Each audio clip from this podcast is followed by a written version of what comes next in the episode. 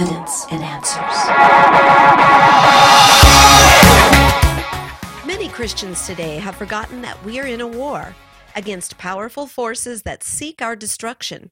Our enemies will never stop and never compromise until God's people and God's church are dismantled or rendered powerless. Who and what are our adversaries? And how are Christians to engage in this struggle? You're tuned to Evidence and Answers radio broadcast with our host, Pat Zukeran. Pat is an author, teacher, and international speaker in the area of Christian apologetics, the defense of the Christian faith. Now, with part one of a message entitled Demolishing Strongholds, is our host, Pat. Good morning. Turn in your Bibles to Second Corinthians chapter 10. Uh, we'll be going through verses 3 through 6 this morning. So Second Corinthians chapter 10. All right, let's pray together. Lord, teach us through your word. Let us come to it today with open ears and humble hearts to take on the challenge you have for us today. In Jesus' name, amen.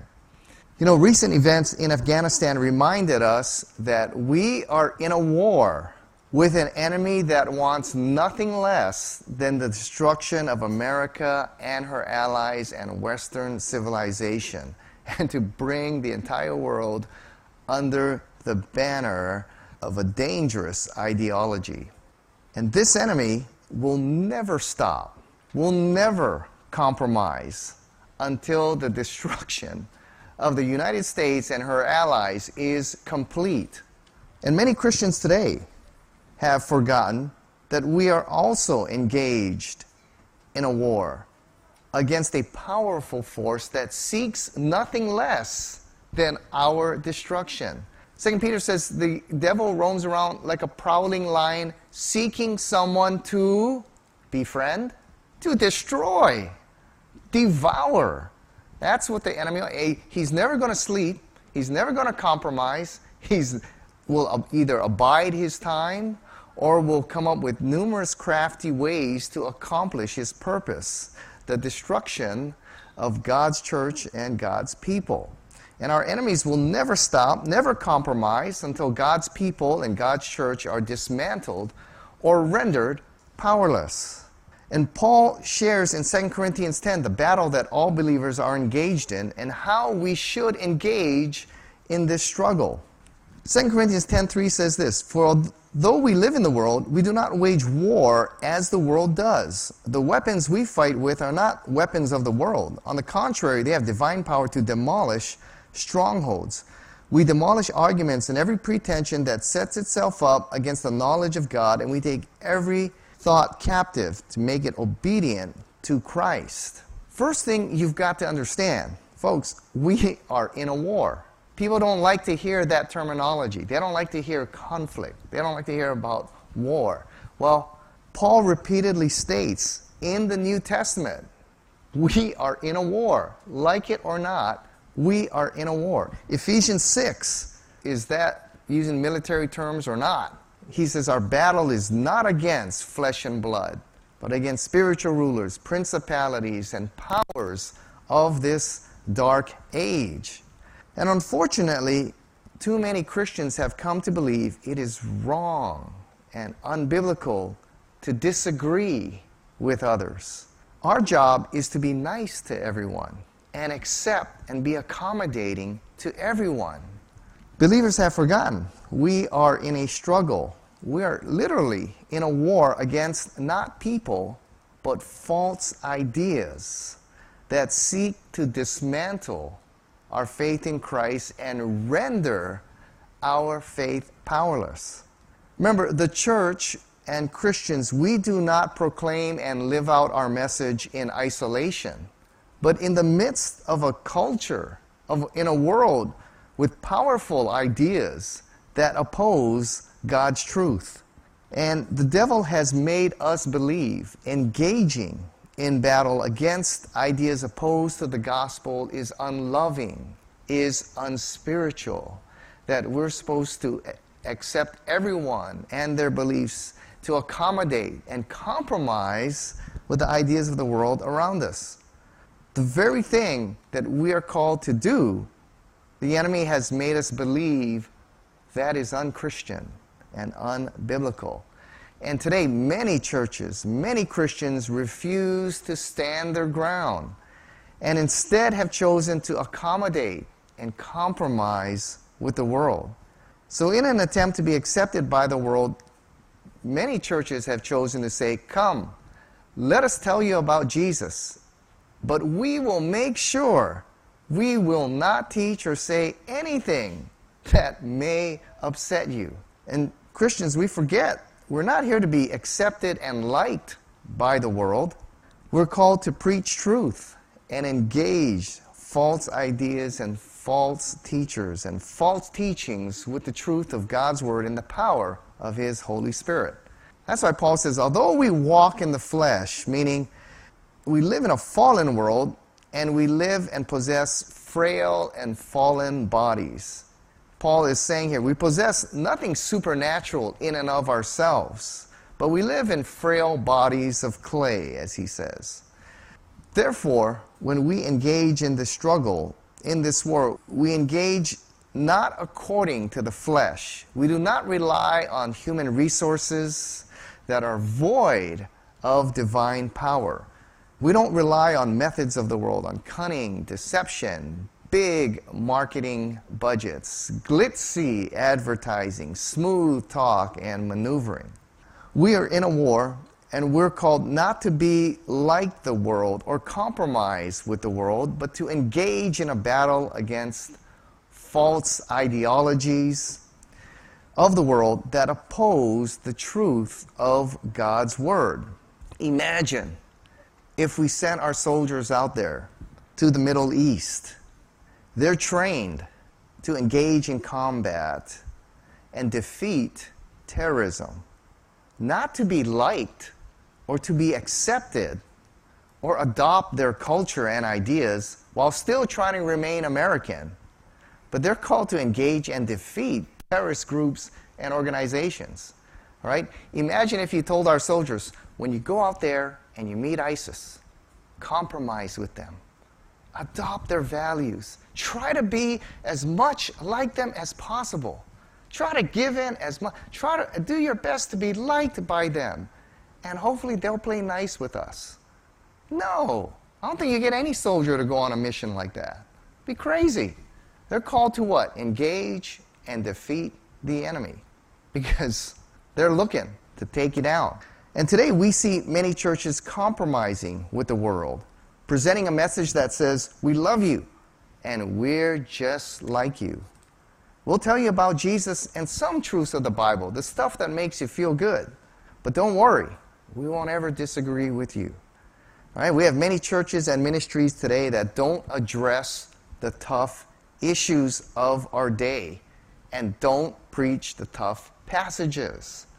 All right, I sit down with numerous elders from churches around the island and the country. Say, shouldn't churches uh, be addressing this transgender stuff and this critical theory?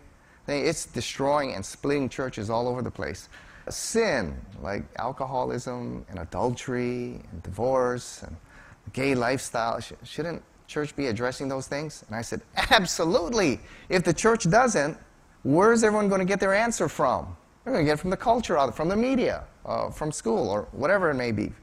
All right? Church's not going to address those issues, people need to find the answer somewhere else, and they will. You know, and if we do not, and, and so that's why we're so glad that this church is willing to address those kind of tough issues like critical theory and others. But when we don't address those tough issues, when we don't preach those kind of tough passages, we end up with a compromised church, shallow in faith, with people living in sin, believing false doctrines which end up dividing the body of Christ. You know, this is one of the reasons why preaching the Bible today in church is such a hostile. I'm walking in such hostile arenas. Many people walk out as I'm speaking. You know, they'll often shout something at me and then they'll walk they'll make a big scene and walk out. Had it here in Hawaii, here in US, they walk out whenever I mention anything about the gay lifestyle being contrary to what the Bible teaches. Or that men and women are created different, designed different by God. I mean, they just shout something nasty and walk out. Or that Jesus is the only way to eternal life. Or if I say those who don't have Christ will be separated from him forever in hell. It gets nasty in church. Because why? Our churches are filled with people believing false doctrines, thinking, steeped in a sinful lifestyle, thinking that's great. I'm accepted. I'm loved because no one's going to address those issues or tell me otherwise. And our children are being inundated in that in their schools and colleges, saying transgenderism is normal. The gay lifestyle is normal. Christians who say Jesus is the only way are racist. That's hateful. Right? They're being inundated in that five days a week. And when they come to church and they hear a pastor saying, those separated from Christ spend eternity separated from Him in hell, they think, what a hateful, racist thing. I don't know if I want to be a part of this. Man, when I get 18 and out of my parents' uh, authority, boy, I'm out of here. That's kind of, our churches are filled with young people believing false doctrines, living in sin. And so our application for today is this. You need to understand we're in a war against spiritual powers and false ideas, holding people in captivity. Our calling is not to be liked by the world or compromise with the world, but to engage in battle against these false ideas. Remember, truth and love go together. All right? They always go together. The most loving act you can exercise is to share God's truth in love and turn people from believing a lie to truth that could set them free, as Jesus said. But remember, that very truth that could set them free could also offend those who refuse to open their hearts and minds to God's truth. So we must remember we're in a war. Second, a warrior must know their weapons and how to use them. Paul says here, the weapons we fight with are not weapons of the world. On the contrary, they have divine power to demolish strongholds. So the forces against the Christian and the church that we must engage are not those of flesh and blood. Paul says, For the weapons of our warfare are not of the flesh, they are not of this world. They're given by God, and only they can engage successfully in this struggle. And our weapons are powerful. He says they have divine power to destroy strongholds.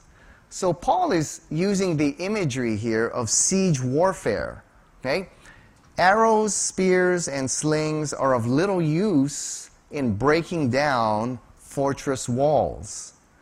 What was needed to demolish fortress walls are heavy artillery back then. Okay? Battering rams, catapults. That's the heavy artillery back then. And the fortress walls here are false arguments and ideas that oppose God's truth. Paul pictures the mind as a fortress filled with false ideas that keep people from seriously considering the gospel message of Christ. The goal of the Christian often, before they're going to take us seriously, is to tear down those walls, those false ideas okay, that keep them from seriously considering the gospel. The Christian is to be equipped and demolish those arguments, the deceptions that people believe. And only remember, we don't preach and we don't live our message in isolation. We live it in a culture that has powerful ideas that oppose the message of Christ. These false ideas are the strongholds that keep people captive. The strongholds today are the false ideas that oppose the message of Christ critical theory, the transgender movement, atheistic Darwinism, naturalism, relativism, pluralism, syncretism. These are the strongholds that keep people from considering the message of Christ. And through training, the Christian is to dismantle these false arguments that fortify a person's unbelief, and resistance to the gospel. We demolish these deceptions that people believe. And in demolishing these strongholds, it requires the heavy artillery. And Paul talks about the kind of weapons we have in Ephesians 6, right? Truth, the Word of God, righteous living, a life that's trusting daily in Christ, and prayer. These are what is needed to engage in the battle that stands before us. You know, I was talking to a mother after a conference. She came up to me and she says she can see her high school daughter walking away from the faith. And I said, Why is that? She says, Well, her friends in school and, all, and many of her teachers live the gay lifestyle. Many are going through transgender transformation. She's got friends who are atheists and other religions. And she says, I'm being constantly told this is normal. You must accept it. To believe anything else is hateful, is racist. You're being a bigot. And she said, I, I can't hold to a faith that's such a hateful religion like Christianity. I just can't. You know, and she could see that her daughter was moving away from the faith. And she said, What can I say? What can I possibly say to her? And I said, Well, you have to understand the nature of truth. Truth is narrow, truth is absolute, truth is exclusive. Okay? 2 plus 2 equals 4. Not 6, not 10, not whatever I want it to. Oh, how narrow minded. How hateful. How racist. No, that's the way truth is narrow. Truth excludes its opposite. Truth is absolute. That's the nature of truth. Okay? If you go to your pharmacist you better hope he has a narrow view of truth. If you say, hey, I need penicillin, he goes, well, you know, you can take this, you can take that. You know, here, how about some rat poison? You better hope when you say, I need penicillin and this amount, he's got a narrow view of truth. When you say, now how many pills do I take a day? You better hope he has a narrow view of truth. You know, if he looks at you and goes, whatever you want, what do you want? Two, three, ten? Eh, go ahead. Whatever makes you feel good. No, you better hope he has in there. Uh, your accountant, when you say, hey, how much money I got in the bank? How much taxes am I going to pay? You better hope he has a narrow view of truth. That's the nature of truth. It's unloving to let others be deceived by a lie. If they embrace a lie, it will lead to their destruction. The most loving thing you can do is to present the truth. So, our application today is this okay? Christians must not only know God's truth, but the ideas that dominate our culture today. Right? Because that is what you see in the media, that's what your kids are facing, so your grandkids, your friends, that's what they're being bombarded with in school. So the Christian and church are called to engage the ideas and their culture for Christ. That's why I'm glad Pastor Jason is passing out uh, Voddie Baucham's book. Very outstanding Christian critique of one of the dominant theories of our day. So we're called to engage the false ideas of the culture. And what is our goal? Paul says here to demolish strongholds and take every thought captive in obedience to Christ. The terms here are warfare, of siege warfare, by which fortified walls are torn down and these strongholds belong to the mind and the will, these false ideas that keep people from hearing and seriously considering the gospel. Often we have got to tear down those arguments. Paul says here, we demolish strongholds, we destroy arguments. The Greek word there means it's a violent word, right? It means to dig down and overthrow. It means to destroy. It means to demolish. And we're to demolish the false ideas that stand in opposition to God's truth and biblical teaching. And what's the goal? Take every thought captive in obedience to Christ, removing and replacing false ideas with biblical truth. That's what a Christian is called to do. I remember I was speaking to an atheist and his buddies after playing a round of golf. We were there at the 19th hole, and someone shared with him, he said, Hey, have you ever considered going to church? And the gentleman looked at us straight with an angry face and said, I'd rather be in hell with my friends than going to church and going to heaven. And everyone was kind of stunned. And then everyone kind of looked at me like, what are we supposed to say? You know? And I kind of said, well, what, what, what would make you say that? He goes, how can a God of love send people to hell? What kind of religion is that? God makes people only and sends them to hell. And I said, well, God doesn't send people to hell. People choose to go there. 2 Peter 3, God does not wish that anyone should perish, but all come to repent. God's heart is for the whole world to come to believe in Christ. And He's gone out of His way to make the message known. If people go to hell, it's because they have chosen to reject God. And God is not a divine rapist. He's not going to force you to believe Him. You will love me. You will love me. Or if you don't want to be with God now, you won't want to be with Him for eternity. So He allows you to make that choice and be separated from Him forever. God doesn't make you go there, people choose to go there. And he kind of looked at me and he said, Well, then, how can a loving God torture people in hell? What kind of God is that? You know, if I took a puppy here or a baby seal and I tortured that thing to death, I'd be thrown in jail. What kind, of, kind of God is that? I said, Oh, God doesn't torture people in hell. Luke 16 and other passages in the Bible says people in hell are in torment, not torture. Torment is the word. Do you know the difference?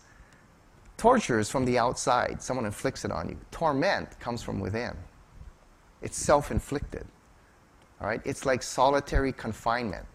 No one is in there torturing the guy. All right? But why is solitary confinement so bad? Because they're in torment.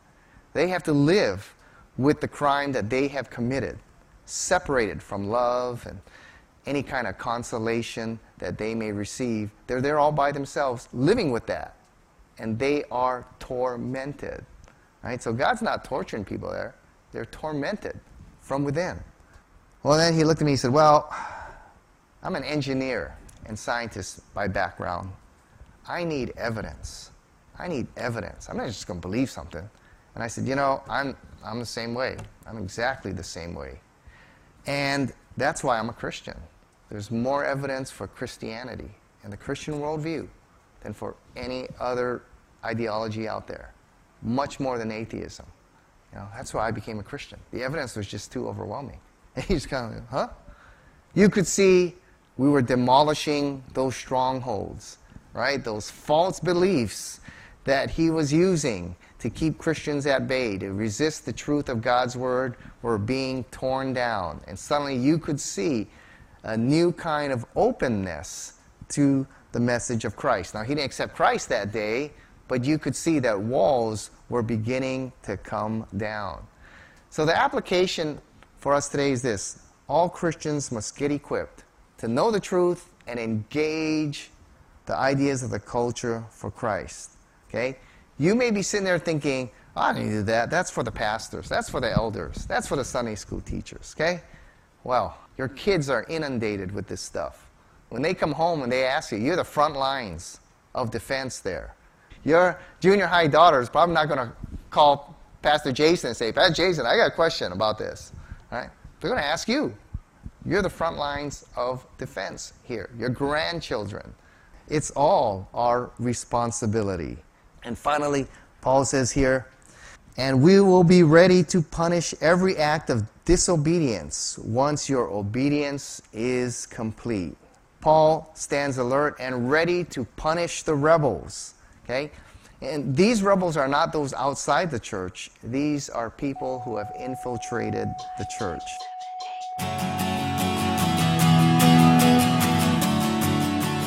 We've run out of time. Thank you for joining us here on Evidence and Answers radio broadcast.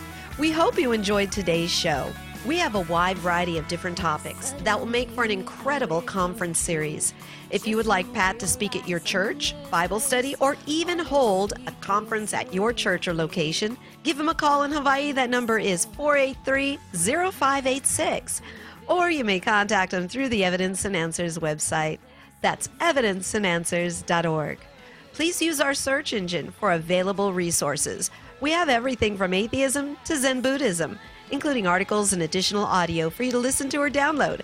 So be sure to share it with those around you. To keep quality broadcasts like Pat's on the air, we rely on generous support from you, our listeners. For the opportunity to donate, head on over to our website. Once again, that's evidenceandanswers.org, and you may do so right there online. Evidence and Answers would like to thank one of our sponsors, the Honolulu Christian Church. If you don't have a home church and are looking for a great place to connect and grow in Christ, check out the Honolulu Christian Church. For service times, log on at honoluluchristian.org. That's honoluluchristian.org. Join us again next time on the air or online as we provide compelling reasons for faith in Christ. That's Evidence and Answers with Pat Zukeran.